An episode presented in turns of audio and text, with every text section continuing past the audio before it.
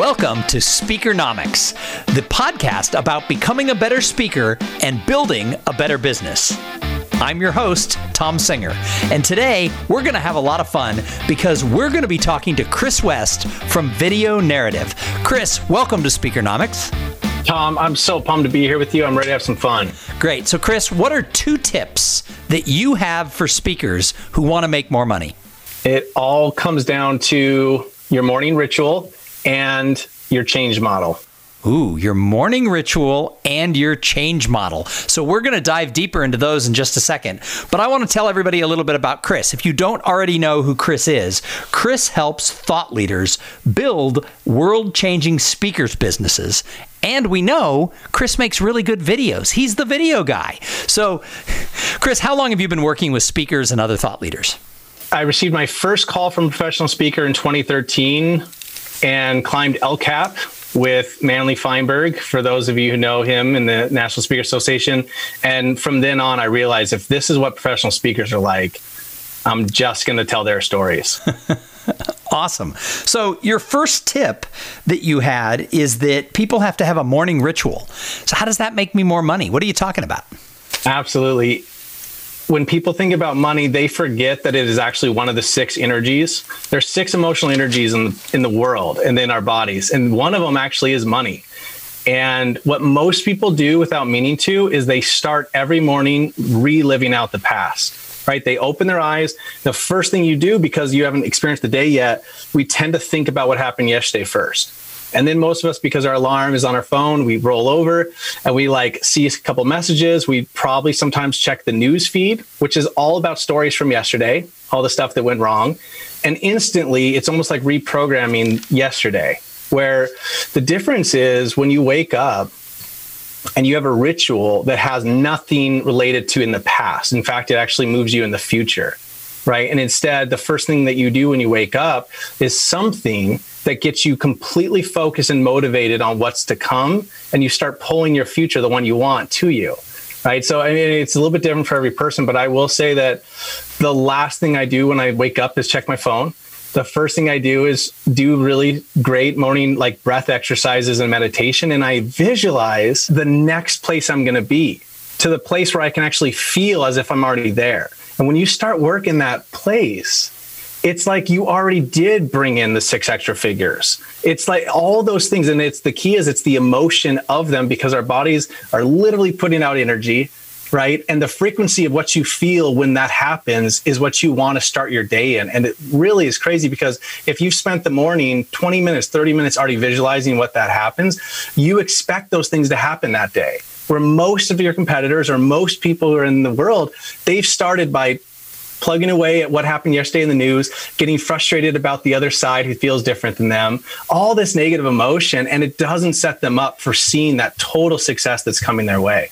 So, have you always been a guy who has like great morning rituals, or is this something that's come along later in life? Definitely developed, and more more than anything, this year has been the year that it's been dialed in. And this year, you know, while most people in COVID probably had one of the roughest years, and most production companies, and I run one, has had pretty difficult years. It's been my most successful year in business. And for our company, we've had an absolute transformational year.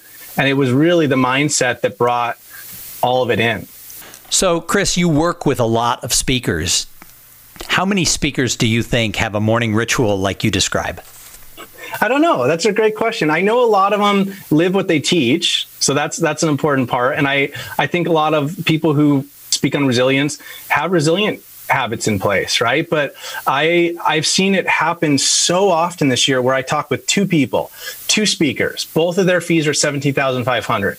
Both of them experienced COVID happen in the way that they did, and I've literally had two calls on the same day where one said, "I'm doing virtual for 2500 now and it's really just it's just really rough. And the other saying i'm charging more now because virtually i can do so much more.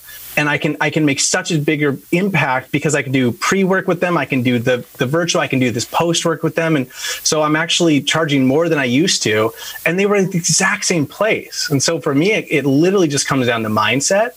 And every single person on the planet is creating the world around them. And the only difference between those two choi- those two speakers were the choices that they made. And i believe starting the morning with choosing the future you want first sets you up to like have all of that start coming your way in the day so, do you think uh, this last year in 2020, when everybody was dealing with COVID, do you think that sort of separated a lot of people who had really good morning rituals or other types of mindset rituals, meditation, etc., from the people who just let the world happen to them? Is, is do you think that there's there's a correlation to what we've seen in COVID separating those two? It's so interesting, though. Yeah, because everything is what it is. I like to think about things like a glass of wine. You put a glass of wine on the table and you show it to someone, like if you're on a video. Every person who sees that is going to think something different. Someone had a, a parent who's an alcoholic, they're going to think, I hate the alcohol. If someone doesn't like the taste of wine, they're going to think, I don't like the taste. Some people who, who travel to Spain all the time and are a wine connoisseur are going to think, what kind of wine is that? Everyone's going to bring their own opinion to this very neutral glass with red liquid in it. Mm-hmm. Right. And I think about that in terms of speaking business or anything is that when things happen, every single person is going to have a perception about it. And I've just chosen, and this comes from a background in narrative therapy and telling stories, is that every good story, the stories you love, starts with a character who has a big problem. And so over time, and this has been about a decade now, I've trained my mind to think if I'm in a challenge, I must be in a good story. And I feel like some people saw what happened in March of 2020 and they seriously thought to themselves, this is a new challenge. Right. And there's some people whose personalities in the speaker industry are oriented toward challenge, but others, they're more oriented towards security and like sustainability. And this was like a whole new thing that they needed to think about, analyze, consider, and decide where they're going to move forward. So they might have moved into it slower. I think everyone was perceiving it in their own way, but the end result is did people in the end make a decision whether this was going to be good for their business or negative? And that's the end result that I'm most interested to find out. And I think will be the deterring factor for what kind of year people saw. Interesting. So, your second tip on ways to make more money was your change model. What's a yeah. change model? Tom, can I tell you a story? P- please. That's why we do this podcast, actually.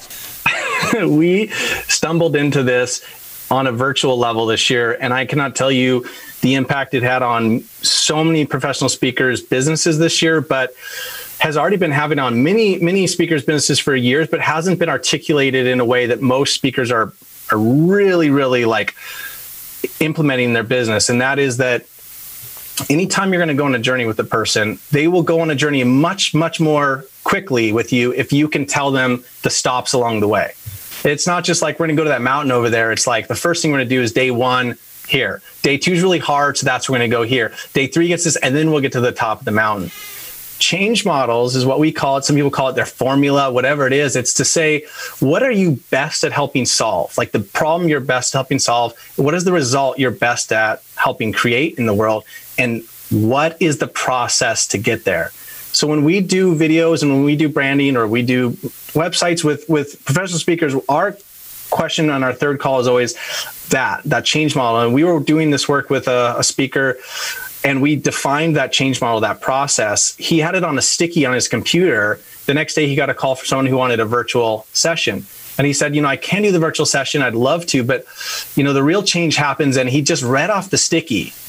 And she, there was quiet on the other end. And she goes, How much would it cost for you to do that? And, and he's like, well, it would be 25,000. And, and she was planning on doing a $3,500 virtual keynote. And she was like, let's do that. We'll go for the 25,000 mark. Right. And so then the next week, UCLA for all their campuses called and they, he told them the same process. And they were like, we want to do that all across our campuses.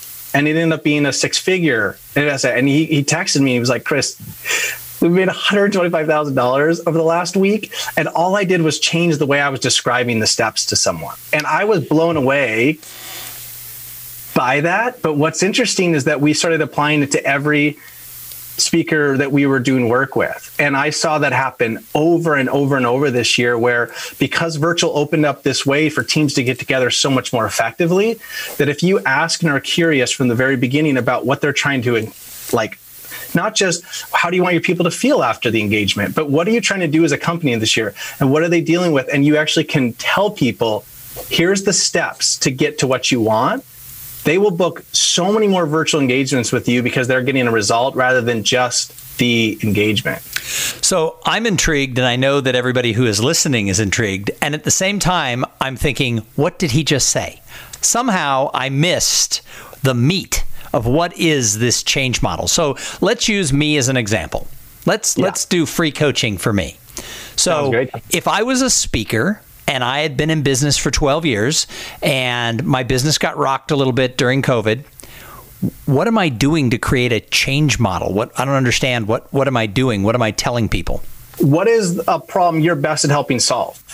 Uh, so I make events suck less because when I speak, people are going to be much more engaged. And coming back from quarantine, meetings can't afford to have people not be engaged. So I'm the conference catalyst. I love that. And so my question to you is what do you do ahead of time to make sure you're as successful as possible? Sure. So I, I have a process. I, I learn who the people are in the audience by meeting with some audience members and participants. If it's an association, I talk to the board members. And then I try to relate all of my stories and everything I'm going to do to set it up to make sure that it's within their world. Yeah, and so what I would say, and if we had, you know, an hour to discuss this right now, there's usually two ways that we do change models. The first is that we go through the way in which a speaker creates a long lasting results from the engagement that they create by doing the pre work ahead of time and the detailed way they do the pre work that creates the kind of experience in the engagement that's so powerful. And then the post work, what do they do to make sure it's sustainable?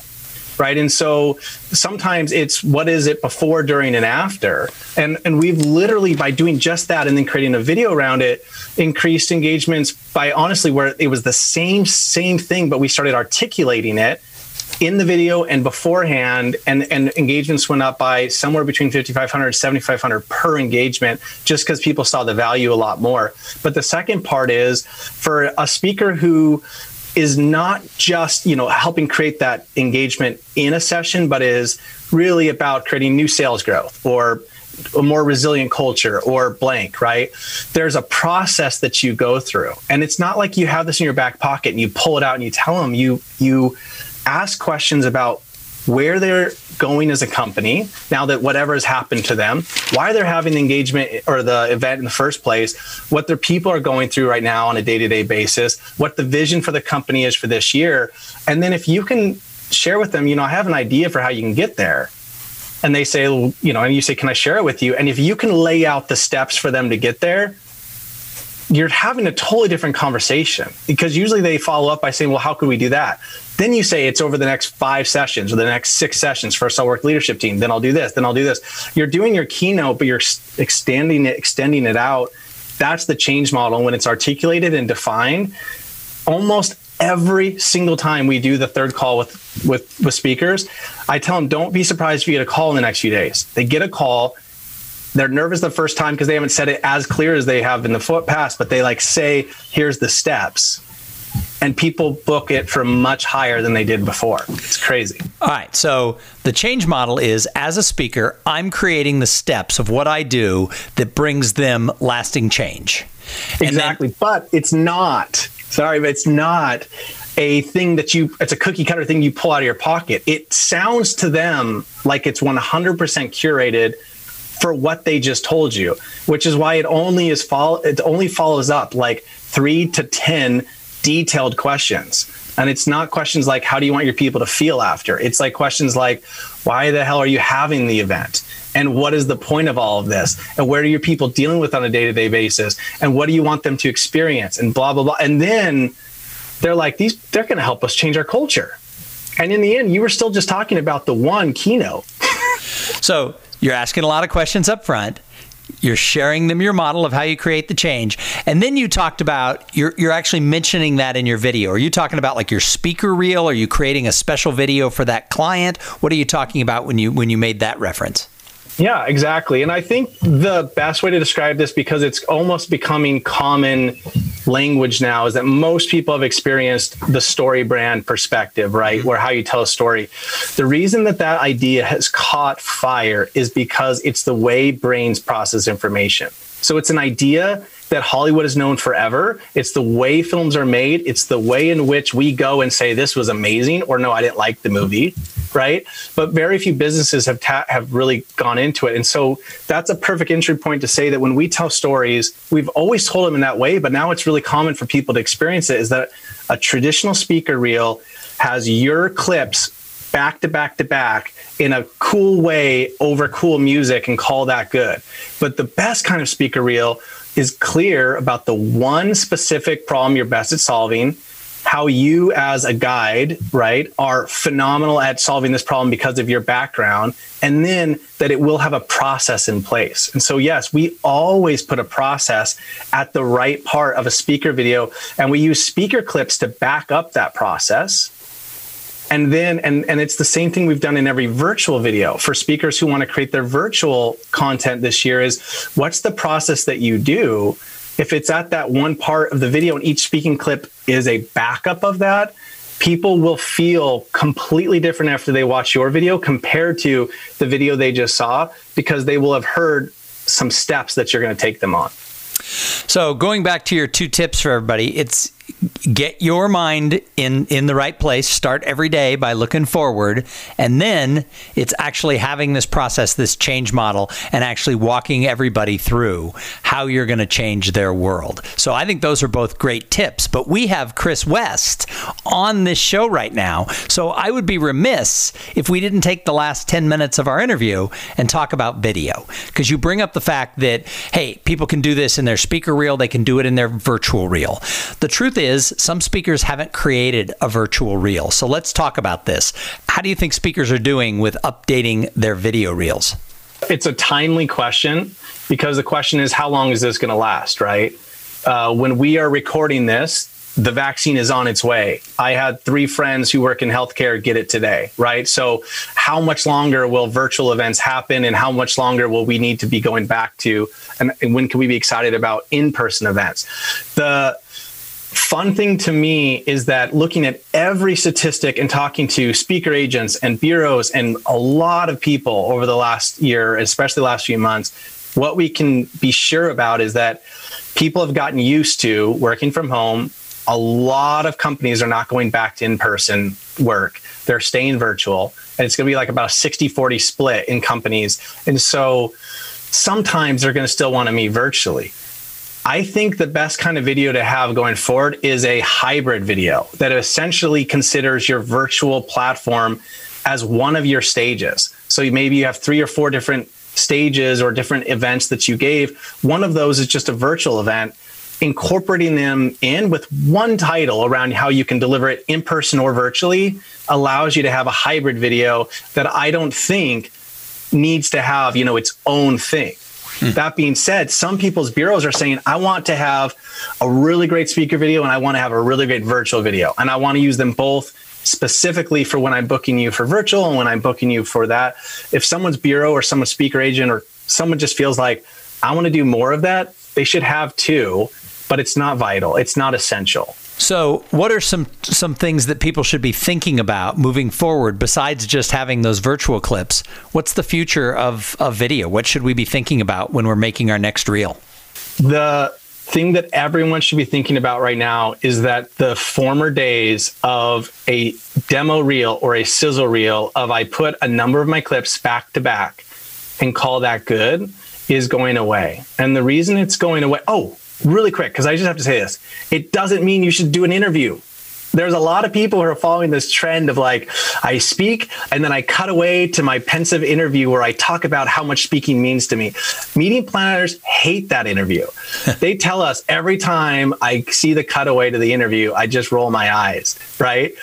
But there are some things that you can't say or you didn't say from stage and you want to say directly to them that is a time to cut away. But the thing is, is there's no formula for um, first go here, then go the interview. What you want to do is you want to have your distinction clarified before you do your video. And Tom, there are two things that almost every speaker does with their videos.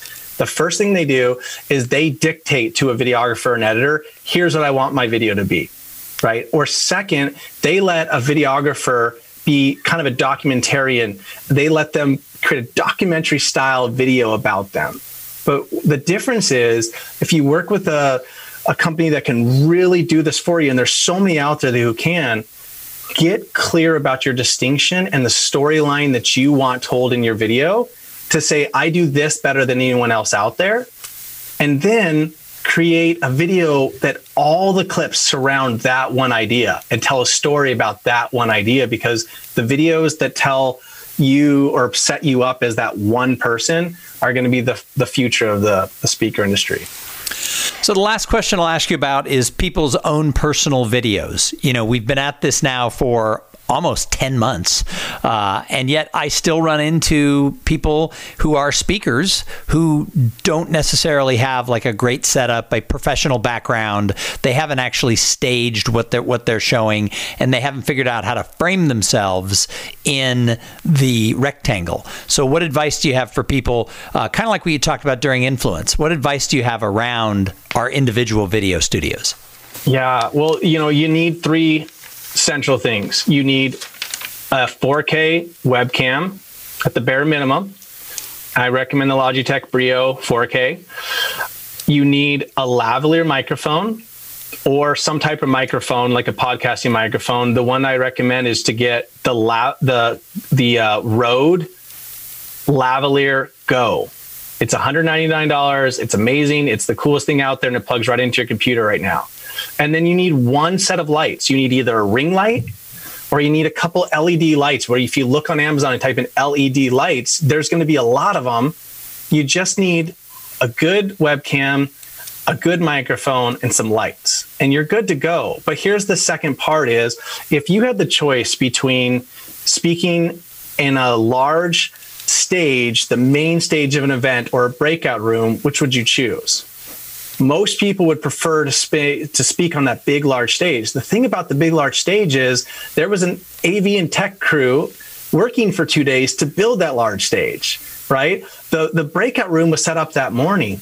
Most people, most speakers, they didn't take enough time to say, I should look around in my office and realize this is a thing that's going to come. Let me create my stage. And it takes a weekend. It's not a huge, huge endeavor. It's like, I still see so many speakers. I get on the call with them and they still have stuff behind them they've had there for the last five years, right? And it's not like it's not like clever things. It's like some weird box that has been opened and they just haven't taken it down yet, right? And so when this all happened, I sp- set aside a weekend and I spent four days curating my space. But that's it. Ever since then, I've, I have not touched it. Mm-hmm. And so you want to be that AV crew who does curate your space, make it look good, and then from then on, you're going to be good to go. So, Chris West, thanks for joining us here on Speakernomics. We covered a lot of ground. We talked about having that morning routine so that you're getting yourself centered. We talked about the change model and how you teach speakers to use that to actually be able to do more and make more money. Then we talked a little bit about what do you need to do to create a speaker reel and what equipment and background do you need for your own video as a speaker. So, I think we covered a lot of ground in 25 minutes, but I've got one more question. What last words of advice do you have for a speaker who's listening to this show? I really do think we do create our own reality. And the only difference between where you are now and where you want to be in the future is going to be the choices you make.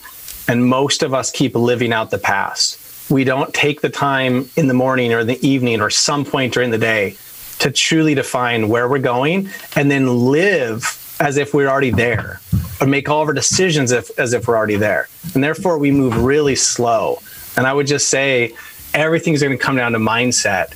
And the people who choose that this is going to be the most successful year in their business are going to start making choices around that.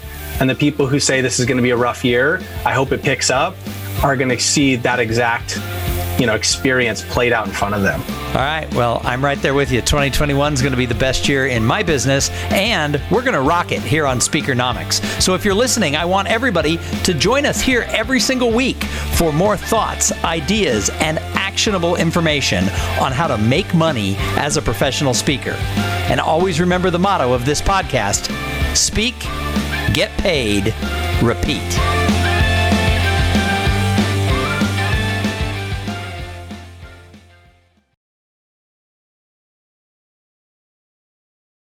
This podcast is a part of the C Suite Radio Network. For more top business podcasts, visit c-suiteradio.com.